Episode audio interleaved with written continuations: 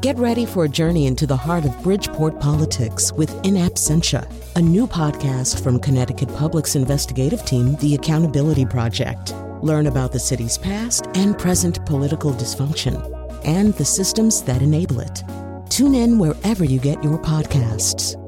Funding provided by Gregory Melville and Susan Fox and Kathleen Bromage.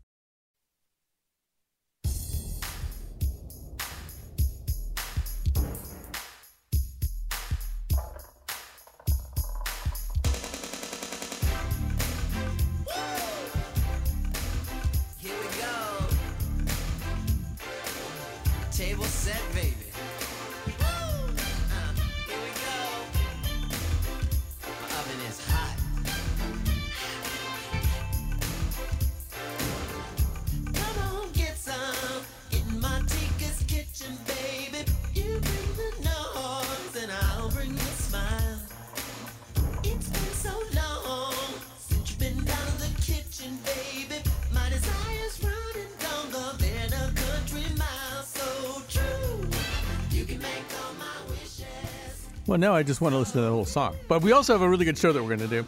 Uh, and so that will take precedence. Yeah, we're going to talk about kitchen tools today, which we started in one place. And the more that we prepared for the show, we realized just how much emotion and nostalgia um, and, and, serendipity is probably included uh, in, in the tools that we possess uh, what winds up in those drawers in our kitchen. Uh, often things we couldn't even enumerate. Uh, joining us here for the first segment, uh, David Montgomery, senior data journalist at YouGov and a history podcaster. Uh, Megan Elias, who's been with us before, uh, is a historian, a director of the Food Studies program, and associate professor at Boston University, author of five books, including a History of Lunch, which I feel like we should have done a show about that book when it came out, but you know, there's still time. Um, all right, so um, let's get going here. And to get going, um, so David Montgomery, you're kind of responsible for us being on the toboggan that we're on right now. Uh, this is something that uh, popped up, I think, in the Washington Post. You had done, uh, you sort of commissioned, I guess, a YouGov study of a thousand U.S. adults what kind of about what kind of kitchen tools they have. I guess the springboard from the, for this was you got a friend who doesn't have a, any steak knives, doesn't even have one steak knife. Was he never never opened a checking account? They didn't give him steak knives. Um, so I don't know. Do you want to just sort of mention one or two of the really surprising or interesting or kind of grabby things that came out of the study? Uh, sure. Thanks, Colin. Uh, as you mentioned, I, I came out of a conversation having with a friend who didn't own any steak knives, and more to the point, thought that was totally normal that they didn't that they didn't own any steak knives. Uh, fortunately, I work for a polling company and was able to test that uh, in a few days. Uh, so we, we, ran a poll and found that, in fact, 86% of Americans say that uh, they have steak knives in their kitchen, which seems about right to me. Uh, about 11% said they don't own steak knives, and a couple of people weren't really sure. Right. Uh, and there, there was like almost nothing that everybody has, right? there's nothing that was literally at 100%, although in polling, you very rarely get actually up to 100%. Uh, there's just it's very hard to get absolute unanimity on on this sort of thing. Uh, you know, I mean, there were people out there who are you know 22 year olds just getting started at their household, or people who just moved, or there's all sorts of reasons why someone might not have any particular kitchen utensil. But there were some utensils that were nearly ubiquitous. If you go into any random kitchen, you can be pretty confident they're going to have at least a, one measuring cup, or a can opener, or a spatula. Those are all uh, more than 90% of people said that they had those in their kitchens. Um, yeah, and you know the the can opener thing is interesting. And maybe Megan, I'll bring you in on this too. Although I this isn't anything that I would expect anybody to necessarily know about. But as I was getting ready for this show, Megan, I discovered there's a theory anyway, and some reporting to go along with it that millennials and Generation Z people actually, in some cases, don't have can openers don't even necessarily know, know how to use a can opener because pretty much everything they buy these days have the, has these kind of ring top things. I mean, it's not a universal thing, but uh, but there actually were. Uh, a, there is a generation coming along. It's sort of like tying your shoes or something. There's a generation coming along that won't be opening cans. That makes perfect sense to me. Yeah, I mean, the technology has moved along. If you can open your can without um, having an extra implement, that's that's certainly much much easier. And so you're you'll be more likely to use cans. I think there's just a wider range of packaging too. There's a lot more pouches than Yes. there used to be, right? Just tear open things. I think the pouches, I mean, one theory about the pouches is that they kind of exist because this particular generation doesn't want to open cans for whatever reason. Uh, so, yeah, get the tunas in the pouches and stuff like that. Um, so, David, an, uh, a, a surprising negative finding uh, was that 25% of people don't have a chef's knife. Do you want to say something about that? That was one of the things that surprised me a little bit. Uh, I just sort of always assumed that at least one big chef's knife is sort of a staple for uh, cooking. Even speaking as a fairly casual cook myself, uh, I, I cook a, a fair amount, but not religiously or uh, collecting cookbooks or anything like that. And I've always had a steak knife as sort of thing doesn't take up much space and is very useful when you do. Uh, I will say, just going back a bit, we did uh, break down the data by age, and uh, people under 45 were less likely to own can openers, although people under 45 were less likely to own almost every single utensil we pulled about, except for some newer, trendier uh, utensils. So uh, the can opener is not abnormally an abnormally large difference in terms of age. Yeah, and I, you know, uh, Megan, to that point, I, I think kitchen tools are unusual. I mean, one reason for the mottliness, the almost kind of random assortment of, of kitchen tools is it's like it's a little bit different from tool tools. Like I think, Oh, yeah. you know, if you're going to buy It's- t- you buy tools, you, you might even buy a set of tools to begin with. And there's some sometimes you know you got somebody who's launching from home, and you can buy them a set of pots and pans or something that's all kind of matched together. But really, the stuff that we acquire, we acquire in a pretty haphazard way. Yeah, I think it's re- it's going to be really specific to cultural background too. Things that will seem totally necessary in some households just will will never be heard of in other households too, and also of taste and preference and time. So I think um, you know our kitchen our kitchen equipments really are a little mini autobiography in the way that like CD cases used to be.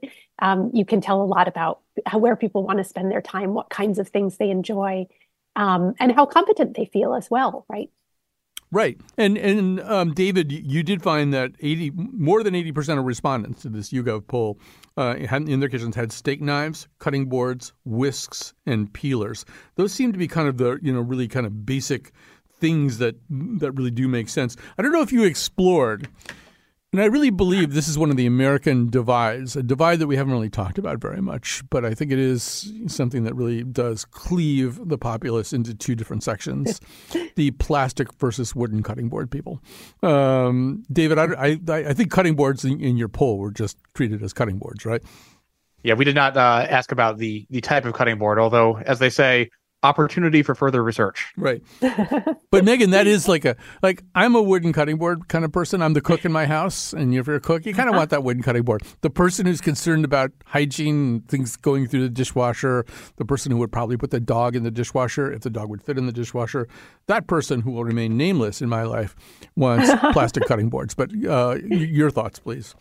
Yes, I think that that is a very important divide, and it's it has a lot to do with the sense of um, of sort of how much you're thinking about your food as material rather than um, you know something something pleasurable, right? So is it if you have a, a wooden cutting board, you're interested in textures, you're interested in this kind of um, this warmth, I guess, that you get from a wooden cutting board that you're not going to get from um, a plastic cutting board. Of course, wooden cutting boards tend to be a little bit more expensive too, so it, it is slightly, you know, just a teeny tiny bit of status item over the um, over the plastic ones. But we do, you know, at the the professional kitchen where I work at Boston University, we do have plastic cutting boards. Well, I mean, there's there's a place for both of them. Um, and wooden cutting boards, you got to oil them and all this kind of stuff, or at least theoretically, you've got to oil. Right. them. Uh, they take a little bit more care and all that kind of stuff. And there is, I don't know, I cooked half a chicken last night, and just putting it down on a pla- the hot chicken onto the plastic cutting board that didn't feel right. I had to get out a wood one. Um, so, David, also in the study, there were some things that are present. Um, in less than half of the kitchens of resp- uh, of your respondents. Uh, those were chopsticks, garlic presses, juicers, zesters, mandolines, and ricers. I, I know Megan is going to want to talk about ricers, but David, did you have any particular takeaway that that you had from that? I think there's there's sort of two things going on there. Chopsticks are sort of their own thing. That uh, you, you have chopsticks for ch- eating uh, normally East Asian cuisine, uh, which has of course become much more popular in the past decades. It's not surprising that younger households were much more likely to own chopsticks uh, than uh, uh, older households were. The others are more sort of newer specialty uh, food prep items, often that uh, are, are, for more specialized purposes, have been become popular more recently. Uh, those were much more likely to be owned by by younger people, by people who said that they were great cooks.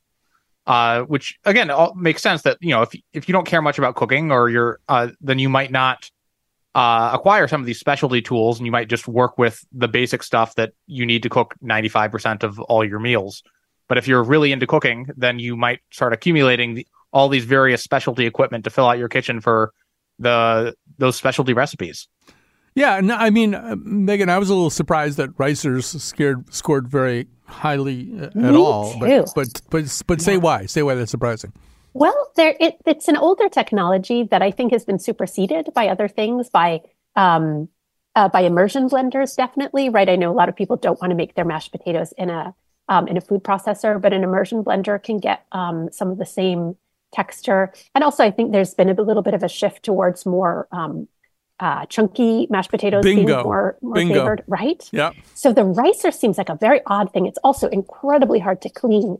I used to have one and I got rid of it because I couldn't, I just couldn't stand the way the starch built up in it. Yeah. Um, so I was really intrigued. I felt that there's probably a TikTok trend I have missed that explains their presence at all. Right. And, you know, to David's other point, I think the chopstick thing is probably, you know, a little bit age dependent. I mean, first of all, you know, a lot of people just get chopsticks for the takeout that they're going to eat.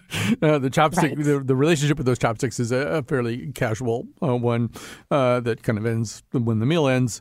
But uh, you know, I, I have at times in my life, I think, owned kind of nicer permanent chopsticks. Uh, obviously, it's going to be ethically dependent, but uh, I think he's right, probably that it's age dependent. I think so. I've also lately seen more recipes that ask you to stir something with chopsticks. So kind of assuming you have chopsticks in your house and then you stir your your batter. So it has nothing to do with East Asian cuisine at all. It's just we think you have this thing and it could be useful for the the thing we need to do right now. So, David, you you said something before about people who uh, identify themselves as great cooks, and this is an interesting part of your study. It, it, there is a, maybe a little bit of a Dunning Kruger effect that we might be seeing here for people just tuning in. Dunning Kruger is kind of fancy for overconfidence. My favorite one of those is that uh, something like seventy five percent of French men rate themselves as better than average lovers. Um, it was like things like you know just kind of can't really be possible. But so, David, fu- tell us a little bit about how people assessed their cooking skills. Yeah, we wanted to try to get a sense of uh a- at some level of uh, what the difference was between people who are just really enthusiastic cooks and what they own and uh, what people who are not really enthusiastic cooks might own. And the way we did that was we asked people to assess their cooking skills. And uh, 21% of Americans described themselves as great cooks from our multiple choice question. Uh, 46% said they were good cooks. 25% said they were okay cooks. 4% said they were bad cooks. And 3% said they were terrible. Uh, that, that probably underestimates a little bit uh, on the lower end, I'd, I'd guess. But uh, we didn't administer a uh, a knowledge test or anything like that. Uh, this is purely what people say they are as good cooks, and you can derive some in- interesting uh, insights from that. But it's not necessarily a reflection of actual skill. So I think Megan may want to cross-examine you on uh, on some of the crosstabs. Sure. Yeah. Yeah, I think that's so. It's really, really interesting that so many people think they're good or great, and I think that's really um, a contemporary phenomenon. That if we'd asked people 50 years ago, not many people would have said that they were either good or great. Um, most people doing the cooking would have been women, and they would have thought of themselves as just having to do that work um, rather than having particular skill or, or really needing a special skill. So I, I feel um, it's it's a good sign that so many people feel that they are good and that it's it's worth saying. You know that it's um, it's become part of somebody's identity that they're that they're good or even great. Um, that they spend time thinking about food and how to prepare it um, in an interesting way. But I think it's also interesting. Just I, you know, there's got to be some kind of gender difference here. Um, Yeah, I And it- think so. and I, I think it's it think I think male self valorizing is probably you know maybe one of the things, that, things Megan that might be driving this. Yeah, I would I would be surprised if the people who said they were great cooks were not mostly male because it's it's again it's something that um, you know that most of the famous chefs, most of the well-known and well-paid chefs are male. So it's it's a, a, sort of a status thing for men less than it is for women who are just sort of expected to get along, you know, get on with it with cooking. Well, I've got some answers for you on that. Yeah. Uh, we do Excellent. have crosstabs. Uh, and women were actually more likely than men to say they were great cooks. Oh, Uh, that's 25% of female respondents said they were great cooks versus 17% of men. Wow. Uh, the It's big nice. difference is that men were more likely to say they were bad or terrible cooks. Ah, Uh, 9% of men said they were either bad or terrible versus 4% of women. Interesting. I'm in that 4%, I'm afraid. um, yeah, that's great. So that's really nice to see that the that there's sort of gender um, equity up there um, in the people who think of themselves as really great.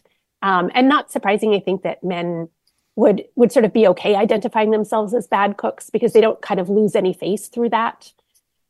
Yeah. Men were also more likely to say they were just okay cooks, 28% Hmm. to 22% on that. Mhm. Um, but and I think David, I, I assume that all of this, the self evaluation, correlates pretty well with ownership of kitchen tools, right? If you think you're a good cook, a better than average cook, maybe even a great cook, you're going to there probably are going to be fewer gaps in terms of what you have at your disposal. For, for every single utensil we asked about, people who described themselves as a great cook were more likely to own it than people who did not. Uh, for uh, people who said they were not great cooks, 29% owned ricers compared to 45% of so, self-described great cooks. Steak knives, uh, 84% of not great cooks said they owned them against 95% of great cooks. And, and did you find out things about pe things that people own but don't use? Because I think that's an interesting category. Mhm. Uh, yes, we did ask about that. Uh, there were, uh, see if I can get that uh, data up in front of me uh, for the moment. Uh, there were a fair number of tools that uh, people owned but didn't use. Uh, I don't Uh, well, we could actually this, Meg- yeah. Megan, Megan and I could probably jump in on this a little bit. I mean, first of all, there are things, uh, Megan. I think one thing that happens is, you know, you're looking at the New York Times cooking section or something, and Sam Sifton or somebody says, "Well, you're going to need a mandolin for this," you know. And you think, And then you put it away, right? You Right. close that page. yes. I mean, I definitely own some tools that I bought because one recipe told me I needed it, and I thought, well, if I need it for that, I'll probably need it for other things. Sure, I'll get it. Uh, and it just doesn't really, and then they just sit in there gathering dust, or or because it just it sort of looked good at a particular moment. Or Megan, I think cooks go through phases too. You go through phases Oh, maybe yeah. where you're using a lot of lemon zest for whatever reason. Right. And there, you know, there's so many fashions in in cooking that you'll um, you know, so, yeah, suddenly everyone will need to go out and get a zester because all the recipes say put a little lemon zest on it or um, you know, that sometimes the tool will follow the trend and sometimes the the trend will um, come from the tool, right? If the tool suddenly exists, people will start cooking with it, like the spiralizer thing. So, Um, and if it does, you know, if, if it's something that there's a new trend in a restaurant, then people will pick that up and want to take it home, and they'll need they'll need the equipment. Um, and then and then the trend passes, or it turns out it's not that easy, or it's difficult to clean, or or you know whatever it is, or too expensive. so And I've got the, go the data up in front of me now. Sure. Uh, I have a frankly abhorrent number of tabs in my browser. uh, the joys of live radio. Uh, uh, the spatula uh, led in terms of the uh, tool that people were most likely to both own and frequently use, uh, Mhm. followed by the cutting board. Uh, both uh, 64% said they own and frequently used a spatula. Uh, the rolling pin uh, topped the list of Hmm. things that people said they own but never use. Oh, so sad. All those unmade pies. right. But I Um, think Chop- it tells us chopsticks too are also we're seeing a lot high of on that list as well, and juicers. Ah. Yeah. Um, so, David, last question. We're going to go to a break right now. Um, are you all done with this, or are you going to? Uh, has this piqued your interest? Do you want to know more about food and kitchens and stuff like that? I think that there's what what this showed is there's clearly a lot of interest in this topic, and those are the sort of things that we tend to come back to. We don't know exactly what Oh, follow up questions we're going to ask, but uh, maybe we'll try to find some way to uh, more rigorously test uh, people's cooking skills in uh, a survey format. All right. I'm oh, sure. I'd love to help. Yeah, I was going to suggest that exact thing, Megan. I think you're you, you ought to be on his speed dial. All right, we're going to take a quick break here. Uh, we're going to come back with more of Megan. We're going to tell you, uh, we sort of share with you the stories of some of our listeners about stuff that they own. Thanks to David Montgomery, senior data journalist at YouGov.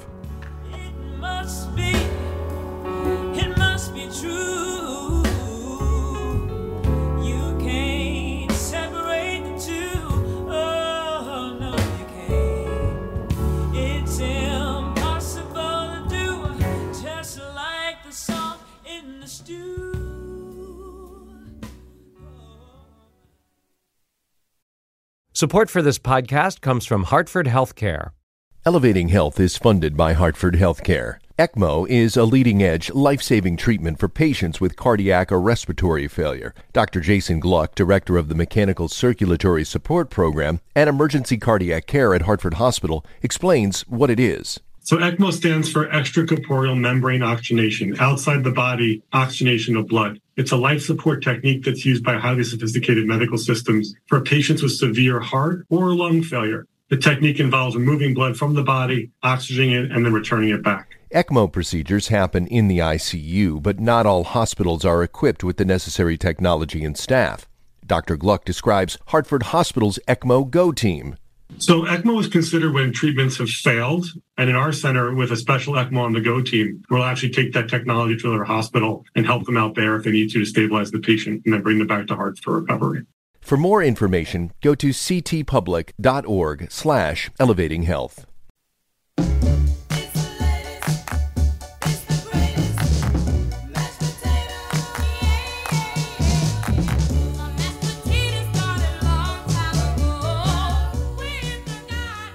All right, still with us for a conversation about uh, kitchen tools. Megan Elias, a historian, director of the Food Studies Program, and associate professor at Boston University, author of, I think, five books, uh, with uh, another one on the way. Uh, and we're going to talk a little bit about the history of kitchens and kitchen tools. It's also going to spill a little bit uh, into the C segment.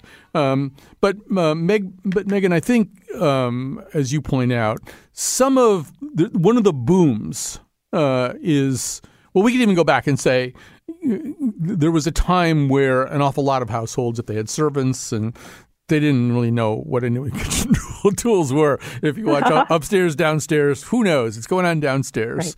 Right. Um, the, I think post World War II, in particular, there's a time when the kind of the American kitchen becomes the province, probably of the wife mostly, and there's a, a bigger boom in just like wanting certain things.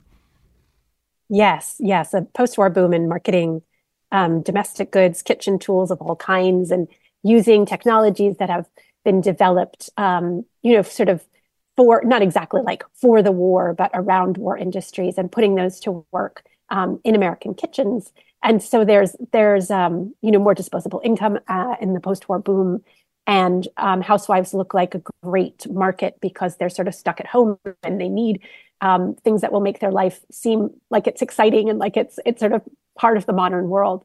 So you get to see lots more gadgets. And that's, I think, when we begin to expect that there will always be something new that can make your cooking even better and more beautiful and make your family love you more.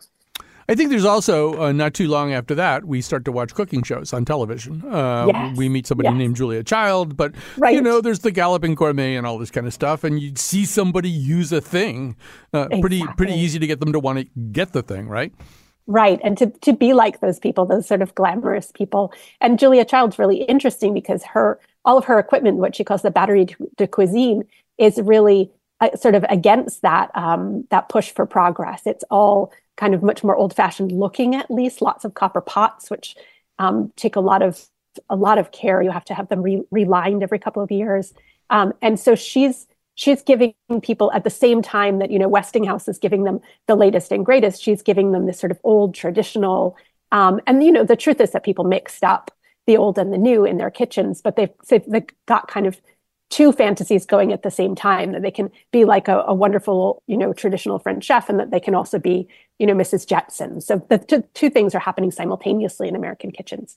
All right. So um, in order to kind of um, uh, pique megan's interest even more uh, i reached out to some people on social media or to everybody on social media and asked them what do they what do they have and what is it? And i'm going to read these and we thought we would set them to music because there's, there's something there's Lovely. a sort of poetry to them. So Cat yes a1 please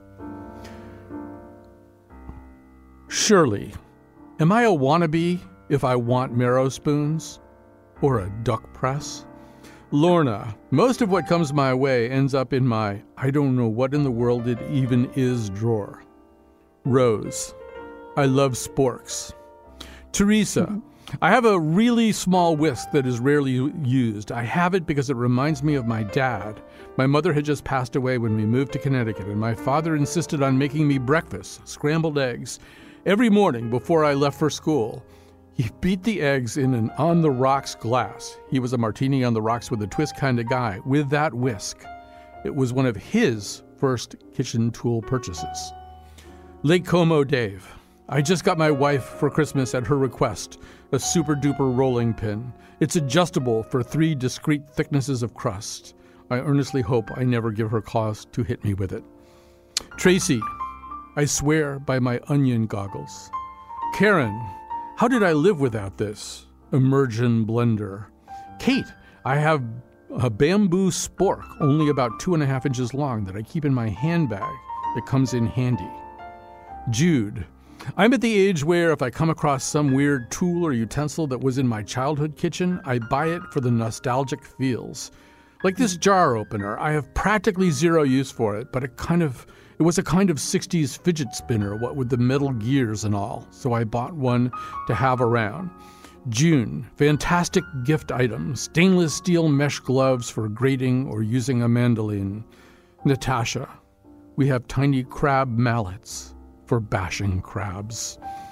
Joe, I spent years looking for a vegetable peeler with a brush on the back. My grandparents always had one, and I found the brush so useful that I was surprised that my father in law, who was in plastics manufacturing, which he went into before the graduate, had no idea what I was describing. I finally found one, but it was much bigger and bulkier than my grandparents. In fact, why does it seem as if all kitchen utensils nowadays have big, chunky handles that don't fit nicely in the drawer?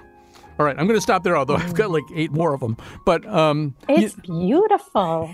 isn't oh, I, I could listen to it forever. There's so much going on there. Yes, all the nostalgia. So I think some people do keep tools around because they knew and loved the hands that first used them, and Yes. just to see the object, just to call that person back into not even just sort of to memory, but into action. Right. The, the beautiful story of the woman with the whose father whisked up her um, her breakfast in the little tiny glass with a tiny whisk because that was all all he knew about um, in the beginning of his sort of single parenthood. That's lovely. So just to think about like when we think about kitchen tools of people that we knew, it's the work that they did sort of for us and caring for us. So I can see how nostalgia is a big um, a big part of, of kitchen tool uh, you know archiving. Um, and I think to the the woman who was asking about if she was a wannabe because she wanted a duck press, I think yeah, absolutely, right. um, but is there anything wrong with that, right? Why why is it so wrong to want to be um, the kind of person who uses a duck press, right? And we always we always when we buy these gadgets, it's like this moment of um, of commitment, right? We're we're going to become that person. We're going to use the tool. Our life will be different because we're suddenly pressing ducks, right? And and we'll find out what that what that's like. Um, and it doesn't always pan out, but it's a small risk. And that's the thing. If it's unless it's like a, you know, a stand mixer or um, a new dishwasher, right? It's it's all um, kind of small risks, small adventures. Yeah, but I think one thing that you said I think was was really important. Uh, pretty much the first thing you said. I mean, because food and nurturing and parenting and love and all those things are kind of mixed up together. And yes, that story about the father with the martini uh, glass, rocks glass, and I mean that's somebody trying to do a job that he didn't necessarily know how to do exactly the right way, but his wife passed on and he loves his daughter and. I mean, you you can't. there's a way you can't even be rational about something like that. It just is very emotional. Yes, yeah. You don't want him ever to have to change, right? Nobody should come and say you need a bigger whisk and a bigger bowl, right? He should just always know that that was the right thing to do. You know, one that I didn't read to you, but I think it's interesting too because of the philosophy here. This is Joy. She says, I use my hand egg beater to whip cream instead of the electric kind. I'm told I'll live longer if I do simple tasks to engage my brain and muscles. Also, I earn my whipped cream. There is something about like Right. super easy modern things that's a little bit troubling, right? Yes, I mean, if we still have that that kind of work ethic that you have to earn your whipped cream, that it's not something you're just kind of entitled to. And I know my family used to um, pass the bowl around, so there'd be a whisk and the cream in the bowl, and everybody would everybody would take a turn. So every you know once it was done, it had been a communal effort. Everybody got a share. I think there's also a superstition about some of these things too. Uh, Yes. Nancy Nancy wrote about a whole bunch of things that she's she's moved from Connecticut to Massachusetts to Illinois to Washington State and back to Connecticut, and she's brought these lemon juicers and something called an OJ squeeter. I don't even know what that could be, although I did look it up.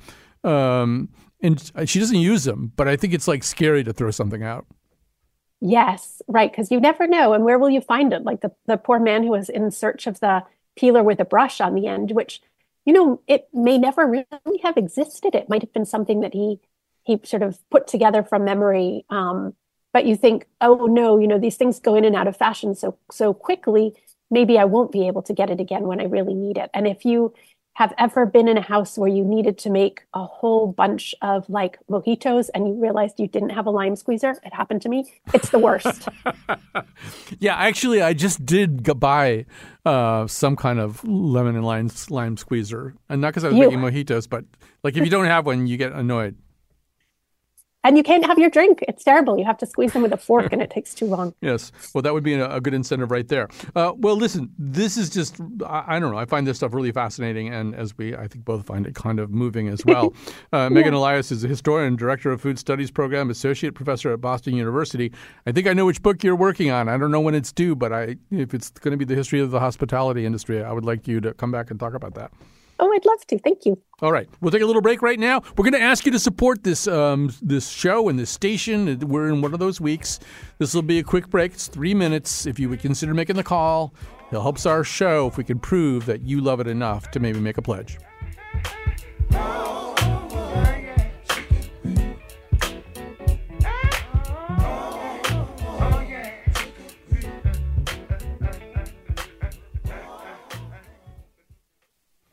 And we're back, and we have to thank uh, uh, Cat Pastor, who is our technical producer today. Lily Tyson is the senior producer of the Colin McEnroe Show. She produced this episode as well. Uh, we are going to now talk to Corinne Mynatt, uh, a writer, editor, consultant, and producer. She's the author of Tools for Food, the objects that influence how and what we eat. Uh, Corinne Mynatt, uh, welcome to our show.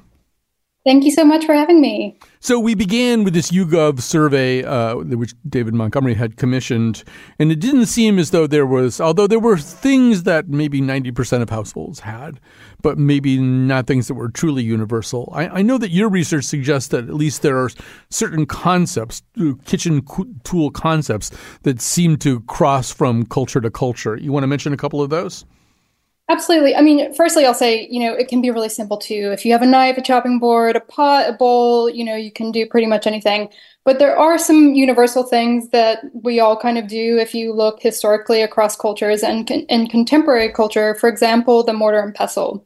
So it comes in many materials in wood. It's used to grind grains in Africa and Asia. Then you go to Italy and you've got it made out of marble and you can make pesto. It's made out of granite to grind spices for curries in, in South Asia. And then you have in Japan the suribachi, which has grooves in it, and you grind sesame seeds and make other sauces. So the thing is the same, the action is the same, but it's a different vernacular material. It's a different way of cooking a certain cuisine with certain ingredients. It applies to a grater as well. You know, the French grate heart cheese, and that's where that came from. But in Asia, you're gra- you're grating ginger or wasabi. Um, you can be grating root vegetables and different materials such as ceramic, metal, and many other things. So there are universal objects, and that's what really fascinates me because there is so much that brings us together. But then we are unique in our cultures. But you know, there's a lot of the similar actions that we do in cooking. I think, you know, your research also suggests obviously there are things that kind of come and go. And I'm sure a 100 years from now, as I solicited testimony from people on social media, for example, Julie wrote, After my grandmother passed away, I saved this from going to Goodwill, the Kitchamajig. Strains, drains, beats, blends, whips, and mixes best of all, reminds me of my grandmother. Um, when I looked at the picture of it, it was a very unprepossessing thing. Uh, but you know, someday, some version, future version of Corinne Mynatt may be writing about the Kitchamajig because this, these things have their moments, right?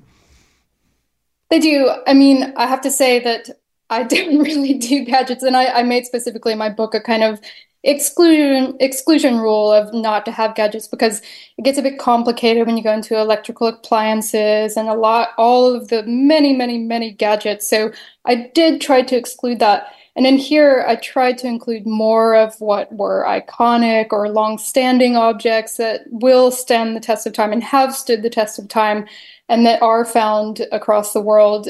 Gadgets are are complicated. Yeah, I think that they will live a life in many instances and and die a death. I mean, as you say, things passed down from your grandmother. Those objects, you know, those long lasting cast iron pans or ones that have a nostalgic value to them are much more interesting to me. And I can give you an example actually. In Japanese culture, um, there's an object called the shamoji, which is a, um, a rice paddle scooper. And in Japanese culture, when household management was transferred from the mother to the daughter or daughter in law, the mother would pass on her shamoji as a symbol of the transference of that sort of role to um, the next person. So it's taking it on. So yeah there's objects that have a, a bunch more meaning within them than than all of these kind of throwaway gadgets i think there's also there's some basic impulses to find a thing a tool that's really a multi-use tool um, actually, in the YouGov study, it turned out 35% of American households contain a spork. Um, but there's things much more elaborate than a spork. Um, one of them was Thayer's universal tool, which is a rather alarming looking thing. But but that's an example of what people really wanted to have a thing that did lots of things. Exactly. I mean, this tool is crazy. You can see it on the the back cover of my book. It's from 1881 and it's post-industrial revolution. You know, people are inventing loads of stuff. And this object, which looks like a knuckle duster basically, and you can kind of hold it that way, it lifted lids, it lifted pots. It, you could put hot pots on it like a trivet. It could tenderize meat. It could crimp pies, open bottles so yeah, a very strange looking and very interesting object about all of the innovation that was happening in humanity at the time.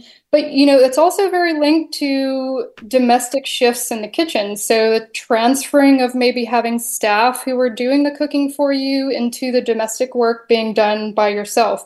Then, if you fast forward to the mid 20th century, you know, it was all about time. And the modern man and the modern woman needed uh, time saving objects and time space saving objects too. So, if you could combine in one object doing many functions, you're saving space, you're saving time for your new modern life. But I think maybe the, there might have been another iteration where, because of other time saving devices and things like that, people have a little bit more time to cook, or they just want to spend a little bit more time cooking. There's, as I said in the previous segment, of course, a lot of cooking shows that you can watch, and it seems to me that some of the uh, the um, more traditionally professional tools are winding up in domestic kitchens. As I was once again polling people, uh, bench. I had to look up what a bench scraper is. I, I cook a lot of stuff, but I don't really bake. But mm. I mean, I think a bench scraper. There are tools like that that probably would have been in professional kitchens almost only 25 years ago, but now everybody's kind of a master chef. Absolutely. I mean, and that's a really interesting shift because you you had all this kind of resistance to that kitchen time. And now because, you know, our food systems have become so industrialized, it's really amazing that some people are really getting more into their food, wondering where it's coming from, taking care of how they're cooking and what they're cooking with and having objects like the, the bench scraper, the dough scraper um, in their kitchen so so that they can spend that time doing it. And that's something that I actually kind of wished from my book is that by highlighting this design, highlighting these objects that carry so much within them just in terms of what they say about our history and design and culture to kind of reconnect people to preparing food and thinking about where it comes from, you know, and yeah, just spending more time with that and thinking about it more, which people are doing now. But there's different types of people, you know, there's a wide gamut of people and, how much they're engaged with their food. So uh, I'm sure you don't get through any interviews uh, being asked about this, but I, it's on my mind because I just took my dog to the vet and I came back and I looked at him and I said, really, you should be doing something useful here rather than just running around having fun all day long and then sleeping the rest of the time. So in the 1600s, they came up with an idea to make uh, like a rotisserie something, some kind of meat on a spit, right? And get the dog to turn the spit. Yep, that's right. Um, so they had, yeah, there was a whole gamut of uh, mechanical spits and, you know, people doing it with their hand, but then they invented one which basically was like a hamster wheel. And it had a dog in it. And the this mechanical aspect of the spit that was turning the meat was kind of built into the wall. You can still visit a pub in the UK where I live that still has one of these that you can see. Of course it's not in use. But interestingly this object was something that spurred on the founding of the RSPCA in the United States so the organization for the protection of animals. So you know everything is wrapped up with like such an interesting history and so after you know people saying that dogs were being used to run the rotisserie they said no way this isn't okay and you know they started that organization but yeah i mean there's so many amazingly interesting objects that are related to the preparation of our food from the beginning of time until now for sure I, I think uh, my understanding is you're a little bit more of a minimalist. You don't have to buy every single gadget. I have like a lot of different things to do with garlic, you know. And I saw one the other day that looked like a vampire, and I thought about maybe getting that too. Uh, but truly, you don't really need that many things in your kitchen, right? That's right. I mean, yeah, as I kind of said in the beginning, a knife, chopping board, pot, bowl, spoon, you know, if you can mix, you can chop it up so that you can cook it properly that's you can do a lot with that. I mean, the garlic press thing, the jury is out on that. There's a lot of chefs that, you know, say no way, no garlic press. And there is some science involved there too in terms of the finer garlic is chopped or, or crushed, it releases more of the chemical that makes it more garlicky. So some people say no way garlic press and some people, you know, think it's okay, but you know, of course you can do it with a knife. But yes. but garlic presses can be very useful. Um, all right, we probably have to stop there, but Corinne uh, the book is terrific. We're just scratching the surface uh, of what's out there. Uh, if you want to learn about chestnut pans from France or a Hungarian object made of goose feathers, uh, you are going to have to get this book. Uh, it's called Tools for Food The Objects That Influence How and What We Eat. We're going to start wrapping up right now. We do want to thank everybody for listening. Uh, we are going to ask you one more time if you'd be willing to support the station and the show by making a pledge. So when those nice people talk to you, please please consider that. Martha Stewart, make maneuvers. Think I'm Martha Stewart. Martha Stewart, with some cougars. Gravy with your mama in the kitchen. Martha Stewart. Martha Stewart. Martha Stewart. I had to do it. Martha Stewart. I keep a cougar. Martha Stewart. I think I'm Martha Stewart. Martha Stewart. Martha Stewart. I keep a cougar. Martha Stewart. Gravy with your mama in the kitchen. Martha Stewart. Martha Stewart. think I'm Martha Stewart. Martha Stewart. Martha Stewart. I keep a cool. Martha Stewart. Gravy with your mama in the kitchen. Martha Stewart.